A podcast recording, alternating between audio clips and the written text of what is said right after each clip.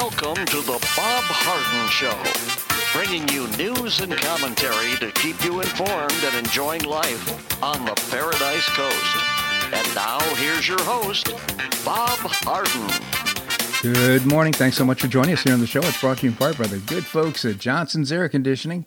Johnson's Air Conditioning is Naples' longest established air conditioning company. I hope you give them a call. The website is johnsonsairconditioning.com. Also brought to you by Life in Naples magazine. Be in the know and stay up to date by reading Life in Naples. The website is lifeinnaples.net. We have a terrific show for you today, including special guest Marc Schulman. He is the founder and publisher of a multimedia website. It's called HistoryCentral.com. We'll also visit with Jon Miltimore. He is the editor-at-large at fee.org. And Jim McTague, former Barron's Washington bureau chief and now author of Murder Mysteries, terrific writer. His latest book is No Problem. It is January the 28th, and on this day in 1936, the U.S. Baseball Hall of Fame elected its first members in Cooperstown, New York: Ty Cobb, Babe Ruth, Honus Wagner, Christy Mathewson, and Walter Johnson. The Hall of Fame actually had its beginnings in 1935 when plans were made to build a museum devoted to baseball and its 100-year history. A private organization based in Cooperstown called the Clark Foundation thought it would establishing Baseball Hall of Fame in their city would help reinvigorate the area's depression-ravaged economy by attracting tourists. To help sell the idea, the foundation advanced the idea that the U.S. Civil War hero Abner Doubleday invented baseball in Cooperstown.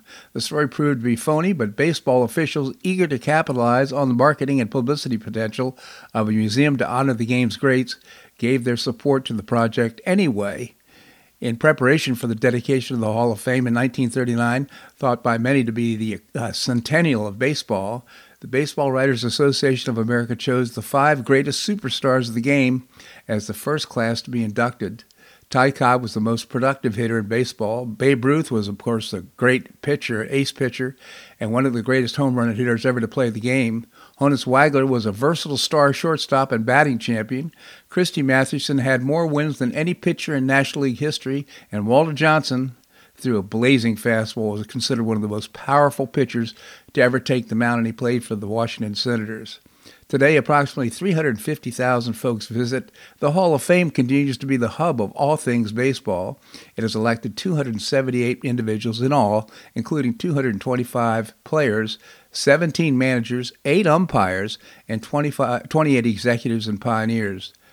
This year, the Sports Writer of America elected Adrian Beltre, the great third baseman, Joe Mauer, the great catcher for the Twins, and Todd Helton played for Colorado. They were elected into the Hall of Fame this year. Well, markets ended Friday mixed with Dow reaching the new all-time high. All three major indexes have at least doubled since the pandemic bottom in March of 2020. Because of tech and the tech industry exclusively, the S&P 500 posted a string of record highs last week. The 10 other sectors in the index all are trading an average of 15% below their average all-time highs, that according to the Wall Street Journal. Nevertheless, it's nice to see the market responding. Right now, futures are mixed. The defending champion Kansas City Chiefs and the San Francisco 49ers will face off in Super Bowl 58 after both teams won their respective conference championships yesterday. Super Bowl 58 takes place on Sunday, February the 11th in Las Vegas, and Usher is going to be the halftime show. Well, 3 U.S. Army soldiers have been killed while at least 24 service members were injured in a drone attack on a small U.S. outpost in Jordan near the Syrian border, marking the first time U.S. troops have been killed by enemy fire in the Middle East since the beginning of the Gaza war. The incident is a significant escalation of the already precarious situation in the Middle East, and U.S. officials have accused Iran-backed militants of being behind the attack. The drone appeared to have come from Syria and bypassed air defenses, making it unclear how an unmanned aircraft slipped by undetected. U.S. Central Command confirmed in a statement that the drone attack was a one-way operation that impacted at a base in northeast Jordan. The U.S. forces at the outpost were there as part of the advise and assist mission with Jordan, although officials have described the constant volley of drones, rockets, and missiles as unsuccessful for their failure to cause significant injury or damage. There's been more than 158 attacks on U.S. and coalition forces in Iraq and Syria since October 2021. President Biden on Sunday responded to the attack along with Jordan-Syria border, saying, "While we are still gathering facts of this attack, we know it was carried out by radical Iran-backed militant groups operating in Syria and Iraq." Biden also said there would be consequences for those responsible for negotiators are said to be closing in on a deal that would see a ceasefire in the Gaza Strip for up to 2 months in exchange for the release of more than 100 Hamas-held hostages. The majority of these released would be women and the elderly and those needing medical care. An agreement to return the remaining hostages would be worked out within the first 30 days of the pause in fighting. We'll see how that goes. Well, former President Donald Trump has widened his lead in the national Republican primary, according to a Morning Consult poll. The poll was taken between January 22nd and 24th of 1,297 potential Republican primary voters who indicated they believe Trump had the support of 81% of voters, while Nikki Haley only garnered 18%, a 63-point difference, and yet she still hangs in there. These figures represent a 4-point increase for Trump over the previous poll. The survey was conducted after Trump's win in New Hampshire, where he secured a resounding victory. Haley has vowed to press forward in the race to be the GOP's nominee following her loss in New Hampshire. Haley stated that most Americans do not want a rematch between President Biden and Trump, affirming that the first party to retire its 80-year-old candidate would be the party to win the election.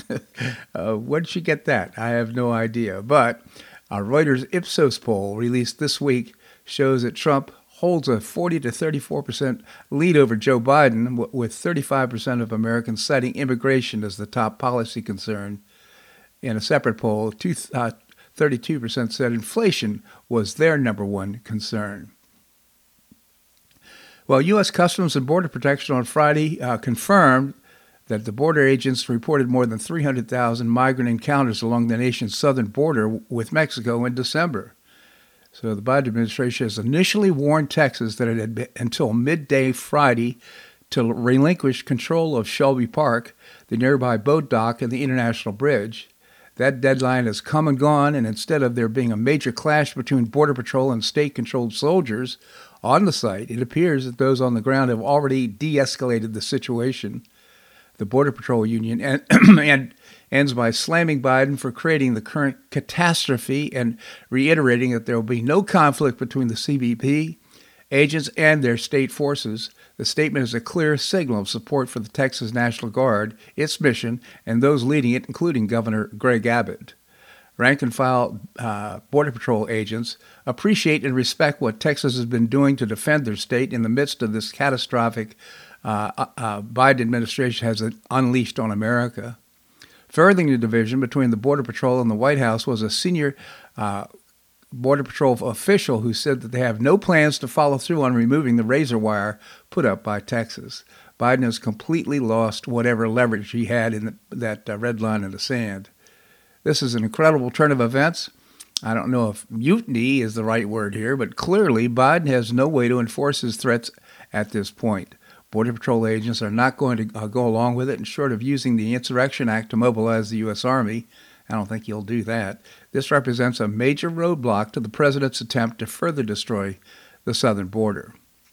We are in uncharted waters and territory right now, and I'm certainly thankful cooler heads have prevailed, at least at this point. Will this force Biden's hand towards some kind of renewal of enforcement of immigration laws? Surely, and the laws already are on the books. We don't need more laws. Surely, with his bluff having been called by his own law enforcement officials, he has to try a different approach. But never underestimate the propensity of Washington, D.C. politics and politicians to keep making the wrong decisions, especially Joe Biden. Well, a bipartisan group of senators reached a deal on Friday that they are proposing as a solution to the border security part of the supplemental spending bill that would also include security assistance to Israel, Taiwan, and Ukraine. The text of the bill has not been released, but a source familiar with negotiations confirmed what has already been reported a week ago about the Senate negotiations. a mandatory shutdown of the border, meaning the Department of Homeland Security would be required to turn away nearly all migrants attempting to cross the border, will only occur once the average daily number of encounters with migrants hits 5,000 per day. So in other words, let 5,000 migrants, illegal entrants into the United States, and if it gets over that, well, we're going to have to shut it down. The Senate deal was negotiated by Senators Kirsten Sinema, Jon Lankford, and Chris Murphy. It would grant the Biden administration a new expulsion authority if the encounters exceeded 4,000 a day. It also said to require mandatory detention of all single adults, and the migrants caught twice during their so-called shutdown phase would face a one-year ban from entering the United States.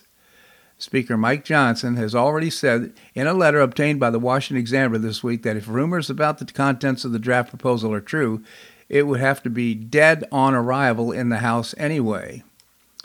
He called, again, for the White House and the Senate negotiators to adopt the transformative corrections included in H.R. 2, the Immigration and Border Security Bill the House passed last year. Senate Speaker Johnson also stated his plan to move forward with articles of impeachment against Homeland Security Secretary Alejandro Mayorkas when the House returns next week. You know, I think they should impeach him, but also how about the president not enforcing the law? He's the boss. He's the one calling the shots, or at least those that represent him in the White House. Well, groups of Americans are traveling Monday to the U.S.-Mexico border crossings in three states where they'll demand the federal government secure the southern border as part of what they call the Take Our Border Back convoy. The convoy, advertised as a peaceful assembly and prayer, will start on January the 29th. That'll be today, with plans to be at their final destinations near the border crossings of Eagle Pass, Yuma, Arizona, and San Ysidro, California, for a rally on February the 3rd. The convoy organizers said they strongly condemn any violence and that the event is meant to bring our country together in love, kindness, and peace. The event organizers also said they are calling an active, all active and retired law enforcement and military, veterans, mama bears, elected officials, business owners, ranchers, truckers, bikers, media, and law-abiding, freedom-loving Americans to participate as they call for the government to take action to secure the border. Governors from more than two dozen states last week signed a statement supporting Texas Governor Greg Abbott and his constitutional right to self-defense at the southern border. It's unclear how many people plan to participate, but I bet it's a whole bunch. The biggest concern, of course, is how is the government going to react? If they react like they did in Canada, they're going to be harassed not by people in the public sector, but more by the government, unfortunately. And I'm sure that's their big concern. This segment of the show brought to you by the good folks at Johnson's Air Conditioning, Naples' longest established air conditioning company. I hope you visit the website, johnsonsairconditioning.com. Also brought to you by Life in Naples magazine. Be in the know and stay up to date by reading Life in Naples. The website is lifeinnaples.net. Coming up, we're going to visit with Marc Schulman, the founder and publisher of HistoryCentral.com. That and more right here on The Bob Harden Show on the Bob Harden Broadcasting Network.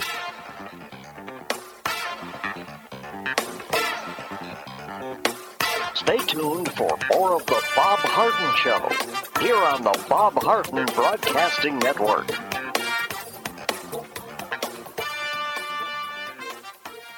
I'm Bob Harden, the host of The Bob Harden Show. One of my favorites for breakfast or lunch is Lulabee's Diner, providing great service, fabulous food, and a rockin' good time. Lulabee's Diner is a throwback to the 60s, complete with great music and a fabulous 60s decor. What I like best is a blend of great food, great value, and terrific service. Most of the friendly waitstaff has been part of Lulabee's for years. I enjoy the great choices for breakfast and lunch, and you'll find the menu has everything and anything to satisfy your taste. Lulabee's offers catering, party platters, lunch boxes, and more. Lulabee's Diner will quickly become one of your favorites for breakfast or lunch. No reservations are needed. Check out the website at lulabees.com and stop by Lulabee's Diner, open from 8 a.m. until 2 p.m., 7 days a week.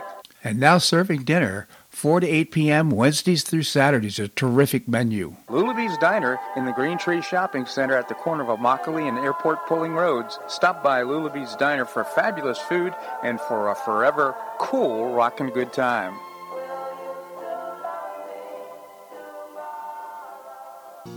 Collier County Sheriff Kevin Rambaugh says the number one reason the elderly become victims is isolation. The Collier Senior Center goes a long way in keeping seniors connected with the community and with each other. The Collier Senior Center, located at 4898 Coronado Parkway in Golden Gate, provides comprehensive information regarding services and resources that affect the quality of life of older adults and their caregivers in Collier County, empowering them to maintain independent and meaningful lives. Here's Esther Lully, director of Collier Senior Center. Everyone, every senior is welcome. There's diversity there. It's vibrant. It's a caring atmosphere. So there's a reason we offer the services and programs that we do. We want to help enrich the lives of senior members and provide support to their caregivers. Want to find out more? Visit collierseniorcenter.org. That's collierseniorcenter.org. Or call the Collier Senior Center at 239-252-4541. That's 252-4541. 4541.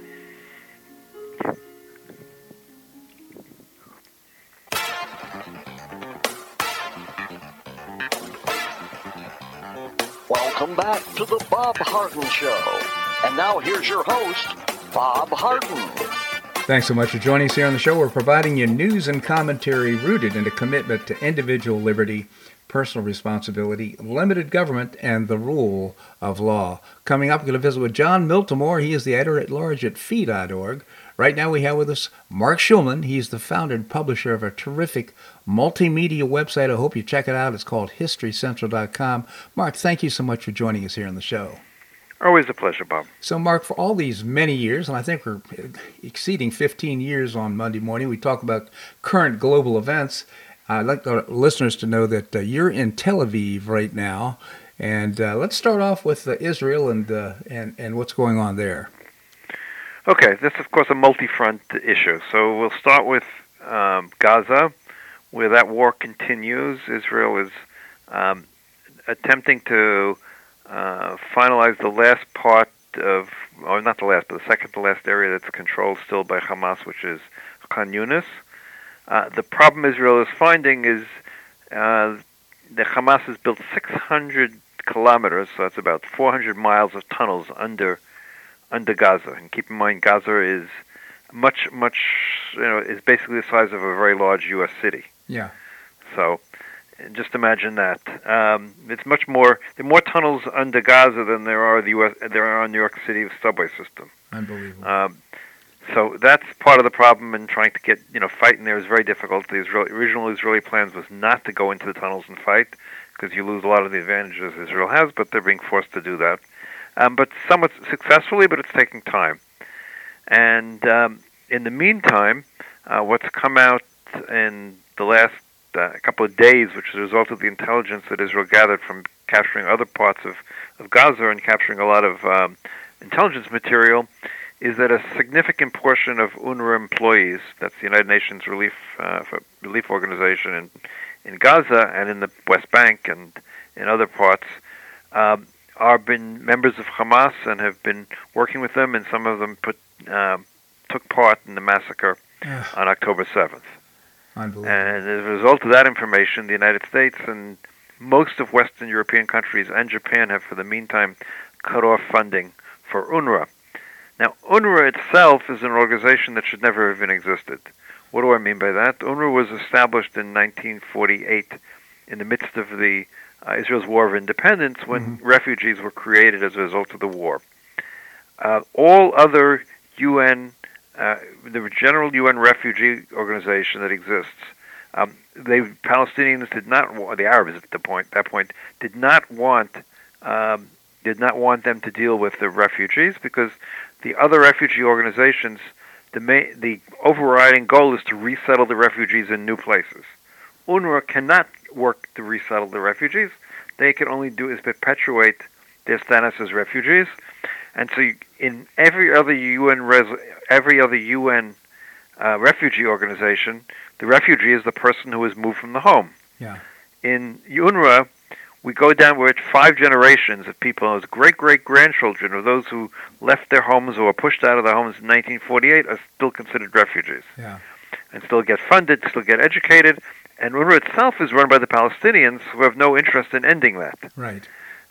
So you have a virtuous cycle of a UN agency run by Palestinians who want to maintain the refugee status and don't want them to officially integrate into the countries they've been living in for 70 years in some cases. As a matter of fact, I saw one person tweet out that it would be a violation of his human rights if he was given citizenship in whatever country, Jordan, Lebanon, Egypt, because he needs to maintain her status as a refugee, and that's his human right to maintain that status. Huh.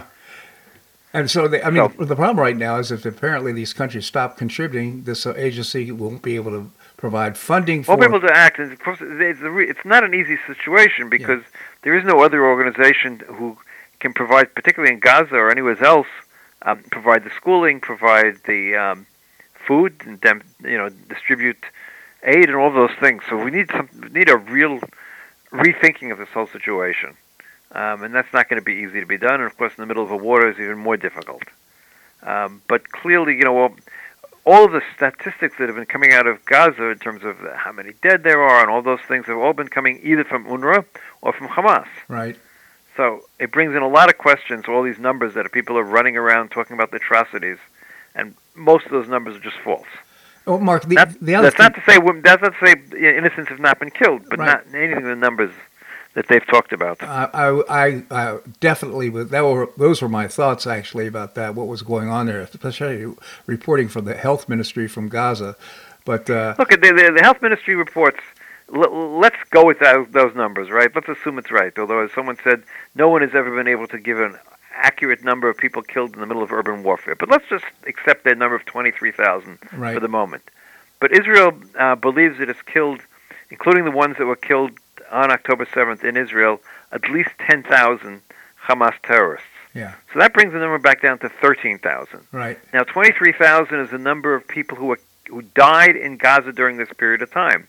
That includes the people who died from accidental firings of Hamas missiles that landed inside Gaza. 10% of their missiles landed inside Gaza. Yeah. That includes the people who died from natural causes.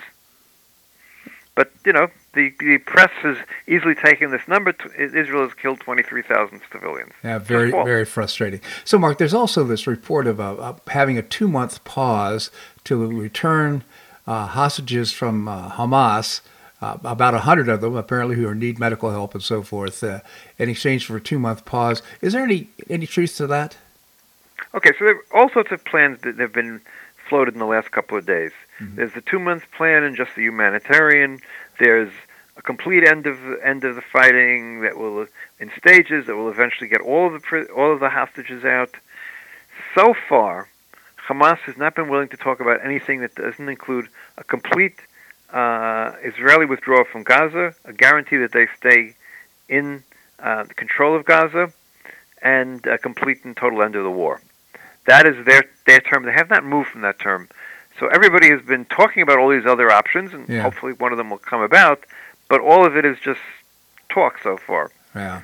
Sometimes there's hope that the talk itself will move things along, but I'm not sure in this case it'll happen. Yeah, so that sounds like it's dead on arrival. So, Mark, you need to take just a little break here. Can you stick around? Absolutely, Bob. All right, we're going to have more here on The Bob Harden Show on the Bob Harden Broadcasting Network.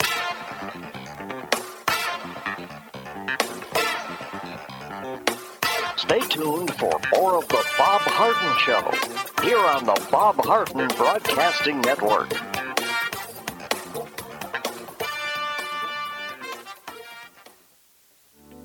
Are you looking to buy or sell a home? Make it a convenient and stress-free experience by calling the dynamic and trustworthy husband and wife team of Megan and Matt Chionis with Gulf Coast International Properties. Find out about their unique and complimentary post-closing concierge services not offered by other area agents. Matt and Megan Chionis give you the competitive advantage to command a premium price for your property. They personally attend all showings, create a marketing strategy for your property, and offer that complimentary concierge service to your potential buyer. This hands-on approach has helped them set several sales records in Pelican Bay and many at near-record prices. Megan and Matt Chionis understand that as an affluent buyer or seller, your needs and desires are unique. You deserve this level of service. Megan and Matt Chionis are passionate about the Naples lifestyle, and they want you to enjoy it too. Call Megan and Matt Chionis with Gulf Coast International Properties at 239-269-5310. That's 239-269-5310. You have questions about your retirement?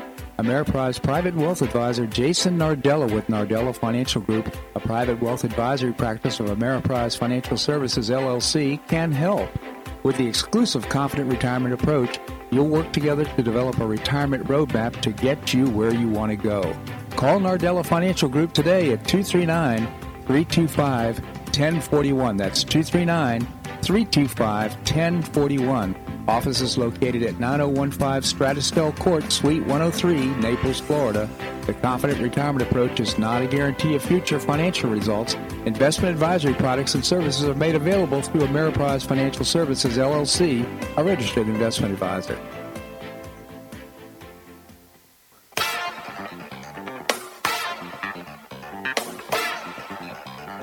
Welcome back to the Bob Harden Show. And now here's your host, Bob Harden. Thanks so much for joining us here on the show. It's brought to you in part by Tim Garrett, candidate for Collier County Supervisor of Elections. He's a 33-year resident of Collier County, a military veteran, a retired sheriff's officer, and a graduate of the FBI National Academy. Tim stands for Safe, Secure, Ethical Elections in Collier County. Vote for Tim Garrett and check out his website, votefortimgarrett.com. Paid for by Tim Garrett, Republican for Collier County Supervisor of Elections. Coming up, we're going to be visiting with Jim McTague, former Barron's Washington Bureau Chief. Right now, we continue the conversation with Marc Schulman, the founder and publisher of HistoryCentral.com. Again, Marc, thank you so much for joining us here on the show. Always a pleasure. So, Marc, there's other things going on in Israel. We've also got what's happening with Hezbollah, as well as this attack on the U.S. base. Hezbollah continues to fire missiles into Israel at the towns along the border, which have been evacuated, but causing substantial damage. So far, an attempt at reaching a negotiated settlement with them has not succeeded. The United States has sent a negotiator. The Hezbollah has refused to agree to any of those terms. The question is, Israel is preparing in some medium term to take on Hezbollah militarily, but it really doesn't want to. I mean, the reality is Hezbollah has tens of thousands of missiles. Israel has a missile defense system. But it would be very expensive, and some of those missiles are obviously going to get through because tens of thousands of missiles, at some point you can overwhelm the defense system. So that is a concern. It's not clear where that's going to go forward. Then, again, we have something that's all tied together, of course, the Houthis in the south. Mm-hmm. And the Houthis continue to attack international shipping. They attacked another ship today. And despite the fact that the U.S. and the U.K. have been attacking them, and despite the fact that even the Chinese at this point are trying to protect ships in the Gulf of Aden and the Red Sea, because this is beginning to really affect world commerce mm-hmm. in a big way. And world commerce, a lot of it coming from China, because product that was going from China to Europe is now forced to spend an extra week and a half to 2 weeks at sea by going around the Horn of Africa. So everybody has an interest in stopping the Houthis except the Iranians, and the Iranians are the chaos agent. Mm-hmm. And so then we've seen, yesterday an Iranian-sponsored attack on a small American base that sits basically at the corner of Iraq, Syria, and Jordan. The U.S. has a couple of bases in the area, small bases with small numbers of servicemen. They are there to keep an eye on ISIS and to stop the ISIS from rising again. ISIS was not wiped out, as some people think. It's just been limited to a very large extent, and the U.S. forces are there really as an intelligence more than anything else, and a rapid force to attack any significant ISIS target as they develop. The Iranians, even though ISIS is their enemy, and ISIS had a bombing in Tehran 2 weeks ago, killing many Iranians, they want to do anything they can to get U.S. forces out of the Middle East completely. This is where we stand. They had attacked many times over the last 2 or 3 months. In almost all cases, The drones were shot down. Well, a few cases, there were some minor injuries. This time, however, for reasons that are unclear yet, the drones got through, killing 3 servicemen and wounding 34 additional servicemen. So now the question is, what do you do? How do you respond to something like that without going to all-out war with Iran? And so that's an open question.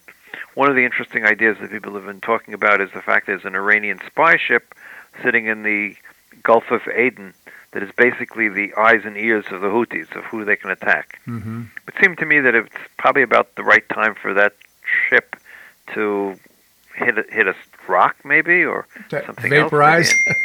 Else.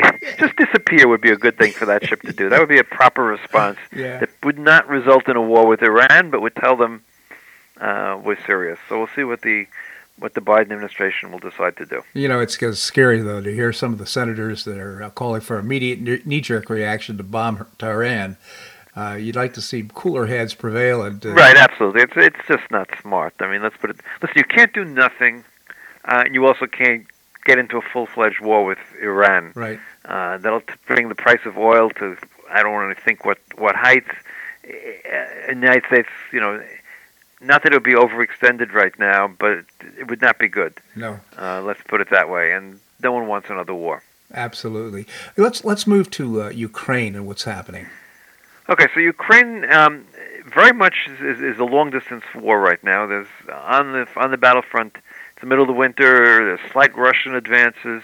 The Ukrainians are being very successful in long-range attacks of Russian sources, even deep into Russia at this point. And so that's causing some pain. The Russians are trying to respond by... not even respond. Their plan was to hit all of Ukrainian electrical grid in the middle of the winter and to put the Ukrainians, without electricity in the middle of the winter, and all those things that are related. So far, they've been using Iranian drones. They're making their own at this point to some extent. So that's going forward. Ukraine is, of course, worried about Congress and worried about the possibility of Trump coming to power, and so is all of Europe. Europeans are now giving more than the United States is to Ukraine, both in terms of arms and in terms of money, as opposed to the lies that have been told. The Europeans are now giving as much, and the Europeans are planning on defense of NATO without the possibility of the United States in case Russia actually comes and attacks NATO. There is a real concern at this point. You have any comments about the charge of corruption and stealing $40 million and so forth from the Ukraine? Okay, there is corruption everywhere. How much corruption is there in the U.S. government? Lots. How many contracts? Lots. How many contracts of the golden toilets, all the stuff that goes on in the U.S. contracting world? Yes, $40 million, but the people have been arrested. Yeah, let's keep that in mind. Over a question of $100 billion, $40 million is not a lot of money. Yeah. And keep in mind, in most cases, the U.S. money doesn't go for that, by the way. U.S. money goes basically to buy U.S. munitions. What happens with the money that's allocated to Ukraine is the United States transfers, for the sake of argument, a tank to Ukraine, and the U.S. government buys a new tank for the U.S. Army. Yeah. Et cetera, et cetera. You go all the way through it. That's the aid to Ukraine. It's almost 90, except for the money that goes to support the government in various projects. Almost all the military aid is literally American armaments that are currently being used by the U.S. Armed Forces, and the money goes to replace those armaments. So, Mark, before I let you go, though, I do want to get your comments on what's happening in North Korea. Apparently, the people are starving to death in North Korea. People are starving to death. The North Koreans are getting even more belligerent. Mm-hmm. There is a sense, a fear, that North Korea might actually be considering an attack on South Korea. Hmm. I'm not saying it's going to happen, but there really seems to be a real concern for the first time in a generation that they might actually do that. Obviously, that would solve their starving problem. I mean, half the people will be killed, and the rest will take from the South Koreans if they could. So we don't really know, but it's a real concern. It's a concern we have to keep in mind at this point. We have a problem in the world right now, primarily of rogue states, more than anything else. Iran, North Korea, Russia's become a rogue state. China's not a rogue state. China is an actor that acts in its own interest in various ways, but it never does things that are crazy, at least up until now. Right. These rogue states are really a very big problem, and these rogue states, as technology improves, you know, North Korea has atomic weapons. Now, what crazy things could he possibly do, right, with atomic weapons? Especially with the support of Russia. Right, but then Russia's not going to support that. Obviously, Russia spent the whole Cold War not wanting to get into a nuclear confrontation with the United States because they know what that means. Right. And as much as I despise Putin and think he's, you know, a very evil person in so many different ways, he's not irrational. Right. I do not know whether I can say that about Kim Jong-un. No. I just don't know. But the thing is, their GDP is reduced substantially in the last couple of years. The system is just not working, and it just makes me wonder how long the North Korean populace will put up with that kind of leadership. They put up with it for a generation. Yeah, I know. But sooner or later, it just takes a spark of something for. If we look back in the histories of in absolute dictatorships, it's been very, very difficult to overthrow. Yeah. Very difficult. So, especially in a country that has absolutely no history of being anything but a dictatorship. Right. Difficult situation indeed, Mark.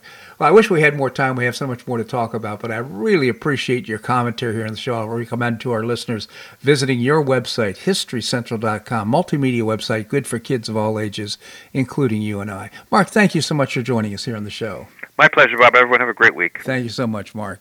All right, coming up, I'm going to visit with Jon Miltimore. He is the editor-at-large for fee.org. That and more right here in The Bob Harden Show on the Bob Harden Broadcasting Network.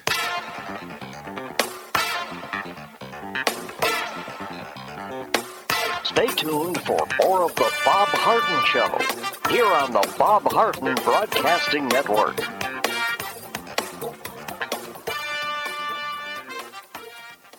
Two-thirds of parents prefer educational options for their children, with 40% strongly preferring options for their child's education. School choice is a growing movement, one that is already lifting thousands of kids across America. The Optima Foundation, a 501c3 nonprofit corporation, was founded to support the establishment and expansion of superior quality schools of choice. Optima's goal is the successful launch of Hillsdale College Varney Charter School, Initiative Classical Academies, and other schools of excellence across the state of Florida, serving kindergarten through the 12th grade. The mission is to train the minds and improve the hearts of young people through a content-rich classical education in the liberal arts and sciences with instruction in the principles of moral character and civic virtue. And a terrific product of the process, Naples Classical Academy has already opened here in Naples. You can find out more by visiting the website optima.foundation. Help children in Florida optimize their educational opportunities. Visit www.optima.foundation. Do you suffer from joint pain in your shoulders, hips, or knees? I was suffering from debilitating pain in my knees. On a referral, I saw Dr. George Markovich with the Institute for Orthopedic Surgery and Sports Medicine. He successfully treated my symptoms and pain for several months. Finally, having exhausted all alternatives for pain management, Dr. Markovich and I agreed that surgery was my best alternative. Dr. Markovich replaced both of my knees in 2006, and I now have full range of motion in both knees, and I have no pain. I now play golf and exercise free of debilitating pain in my knees. Don't suffer needlessly with joint pain. Call orthopedic surgeon Dr. George Markovich with the Institute for Orthopedic Surgery and Sports Medicine at 482-5399. That's 482-5399. He did a great job for me, and he'll help you too.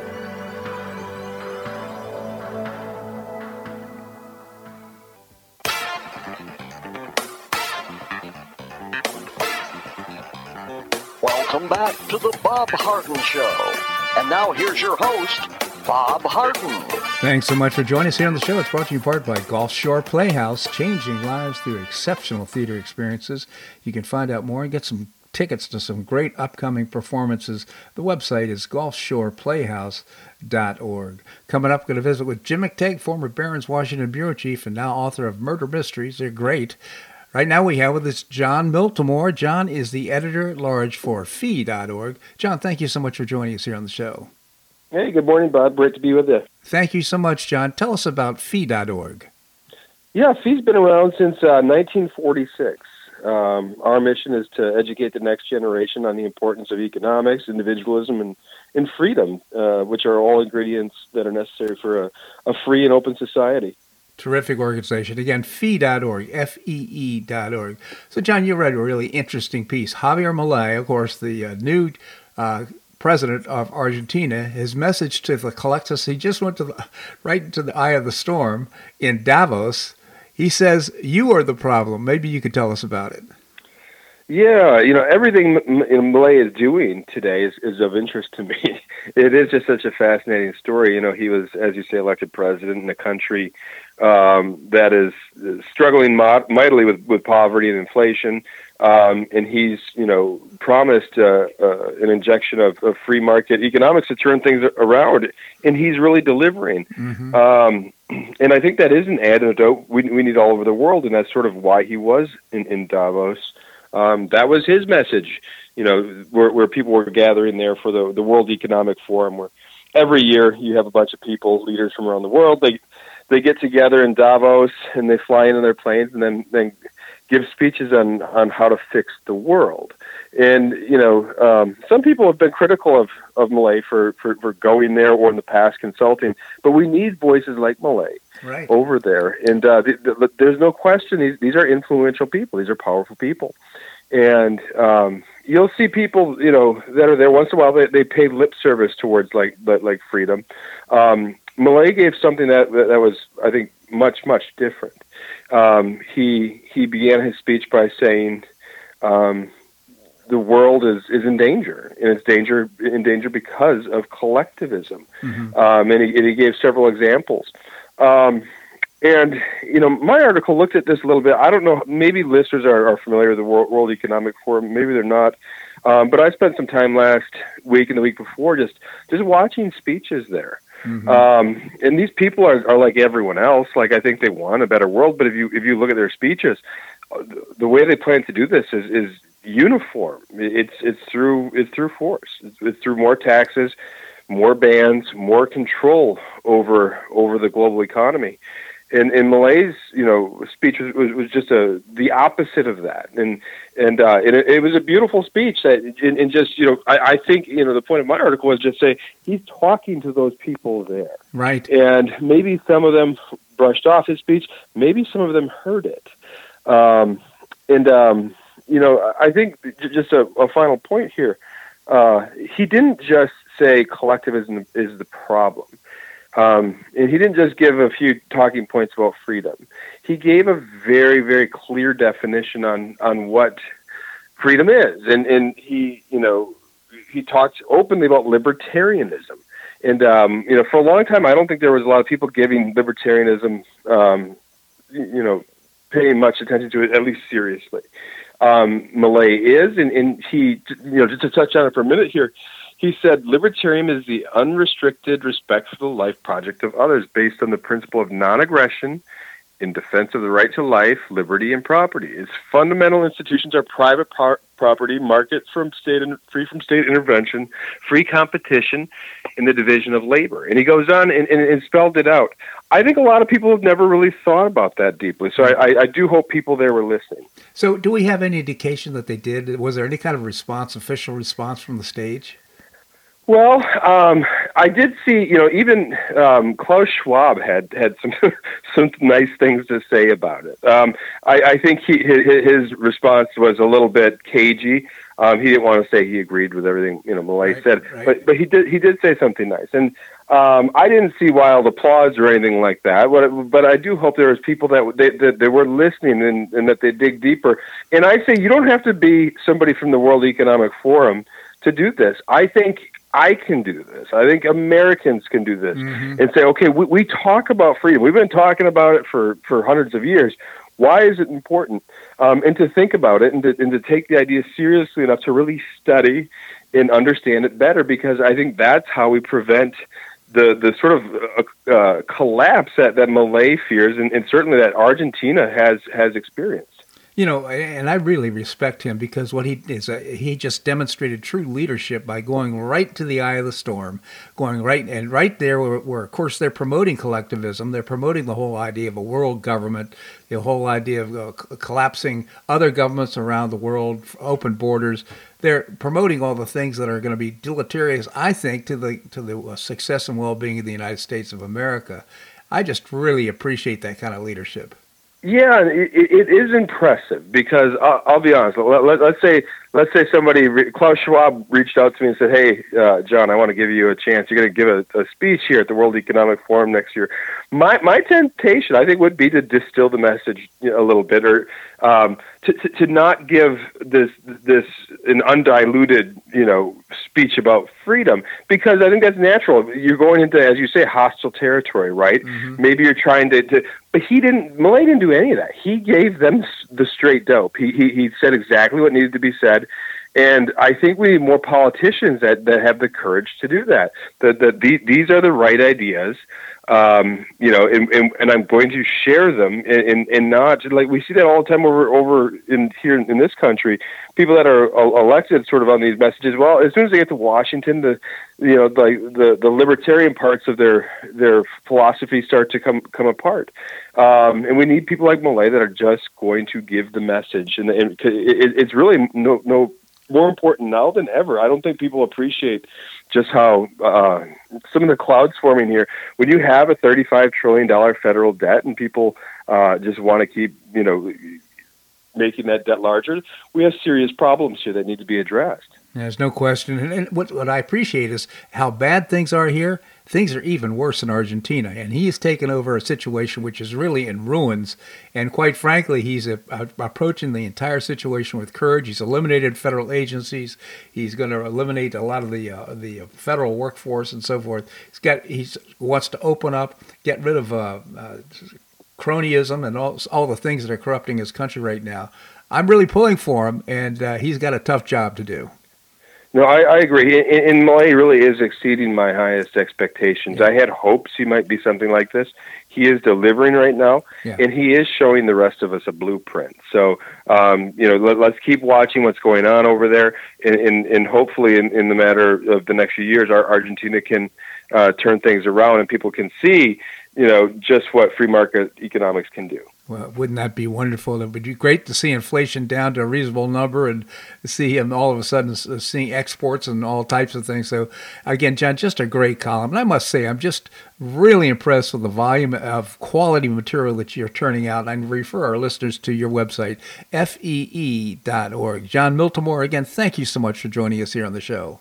Hey, great being with you, Bob. Really appreciate you having me on. My pleasure indeed. Thank you, John. All right, coming up, Jim McTague, former Barron's Washington bureau chief and author of many murder mysteries. That and more right here on The Bob Harden Show on the Bob Harden Broadcasting Network.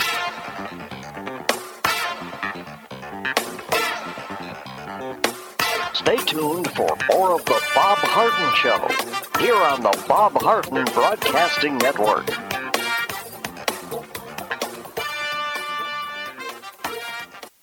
If you have questions about your retirement, Ameriprise Private Wealth Advisor Jason Nardella with Nardella Financial Group, a private wealth advisory practice of Ameriprise Financial Services, LLC, can help.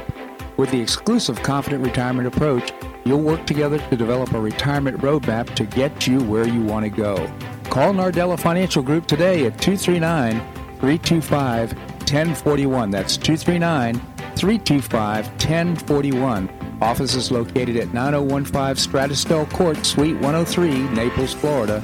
The Confident Retirement Approach is not a guarantee of future financial results. Investment advisory products and services are made available through Ameriprise Financial Services, LLC, a registered investment advisor.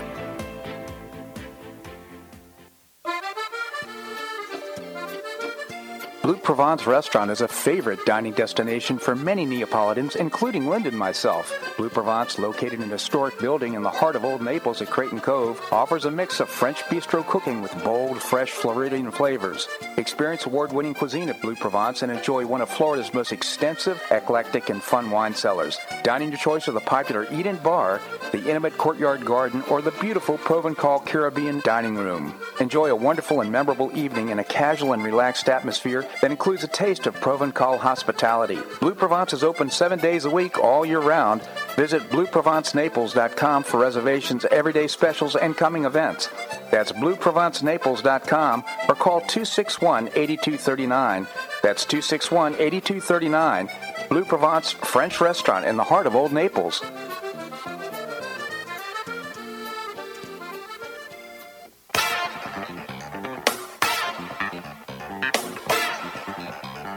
Welcome back to the Bob Harden Show.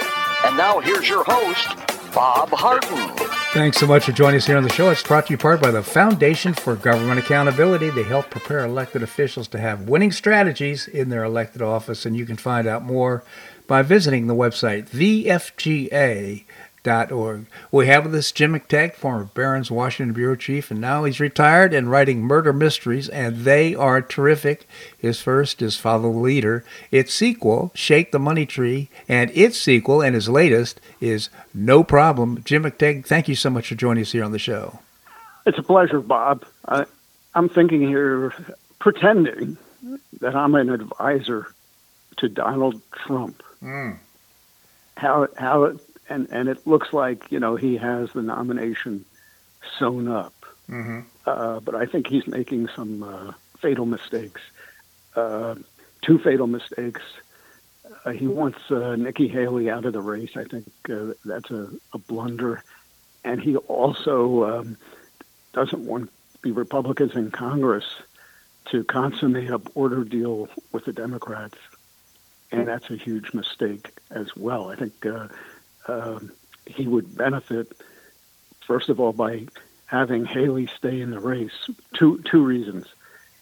By looking at her performance in more populated states. I mean, New Hampshire and Iowa are really not good gauges for the mood of the country. But seeing how she appeals to independents in larger states, even if he blows her away, mm-hmm. will just accentuate his weaknesses and allow him to tweak his campaign to win these people over, because he cannot beat Joe Biden without the independents, number one. So, Jim, here's the thing. I mean, they wanted to make him this is the Republican Party, wanted to make him the provisional or the winner of the nomination. He basically said, no, I want her to stay. I want to stay in the race as long as it goes on. I want to win the old-fashioned way, is I think the way he put it. Yeah, but he continually denigrates her and says, why is she still in the race? It's actually, he would do better to ignore her and completely and let her remain in the race again, so he can use her as a thermometer. Uh-huh. And tweak his message going forward. So in number two, mm-hmm. there's a senator from Oklahoma, James Lankford, mm-hmm. who I met James Lankford the first year he was in Congress. He's a senator now, but he was first elected a congressman mm-hmm. from Oklahoma in 2010. I'm sure you're familiar with him. He's an ordained Baptist minister. He's one of the most serious, trustworthy lawmakers that I had ever met. Hmm. You know, in 35 years of covering Congress and the White House. I mean, he's deadly serious. He has a face that only Grant Woods could paint. I mean, you know, an American Gothic, serious face. There's no frivolity about this man. Mm-hmm.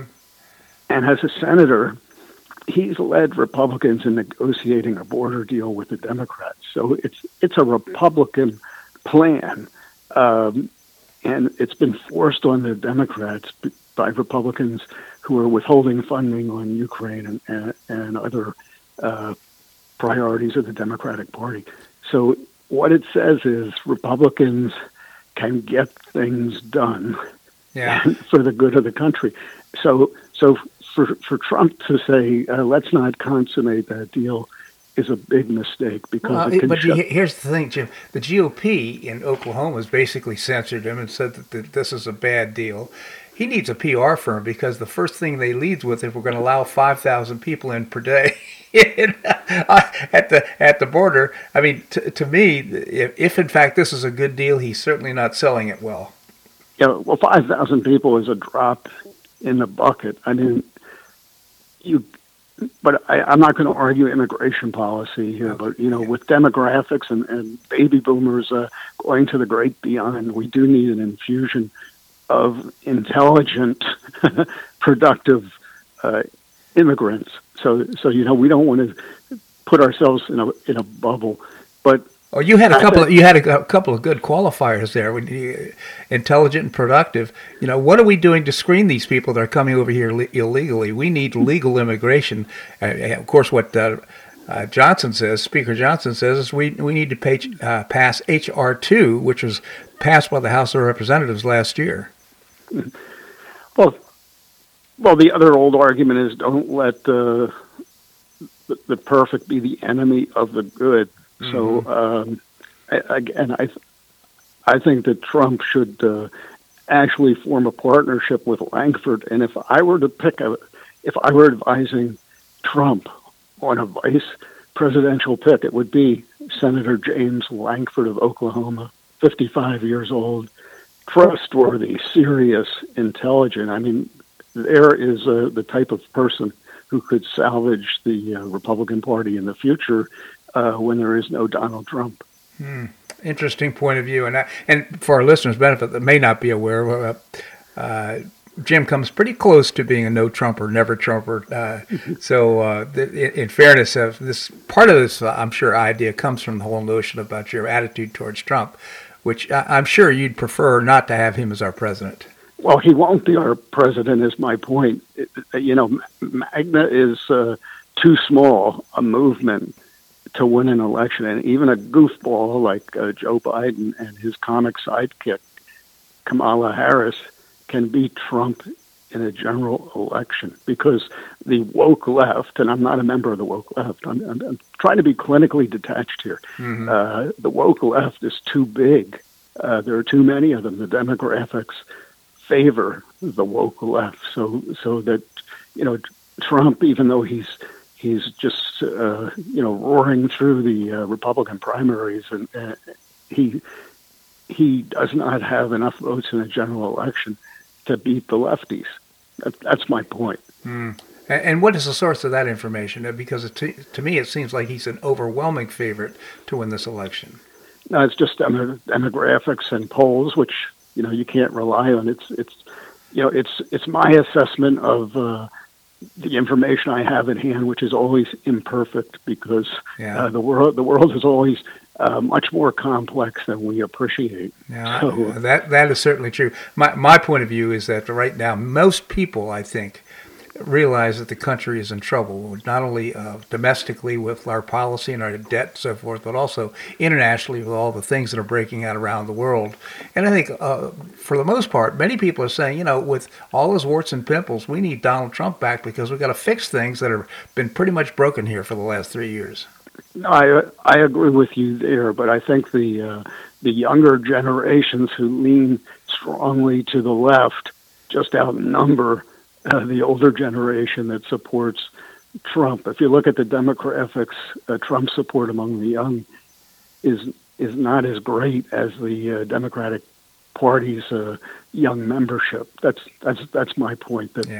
Now, if people throw up their hands like I'm inclined to do and not vote at all because they don't like either candidate, Trump probably wins.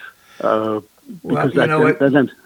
final vote comes up in November, so we'll find exactly how this turns out. But I don't think there's any. It's certainly going to be Trump on the Republican Party, so we'll see how this all turns out. Jim McTague, go ahead. Okay, your last word, Jim. I was just going to say, one thing your listeners should take away from this is investigate Jim Lankford. Look at him. I certainly will. Jim McTague again. His latest book, No Problem. Jim, I really appreciate your commentary here on the show. Thank you so much for joining us. Thank you, Bob. My pleasure indeed. Well, that's a wrap here on today's show. I hope you enjoyed it. I certainly did and learned a lot. I hope you join us tomorrow. We've got some great guests lined up, including our Florida State Senate President, Kathleen Pasadomo. Seton Motley, the founder and president of Less Government, will be joining us as well. Always appreciate your comments on the show. You can send me an email at bobharden@hotmail.com. I hope you make it a great day on the Paradise Coast or wherever you are. Namaste.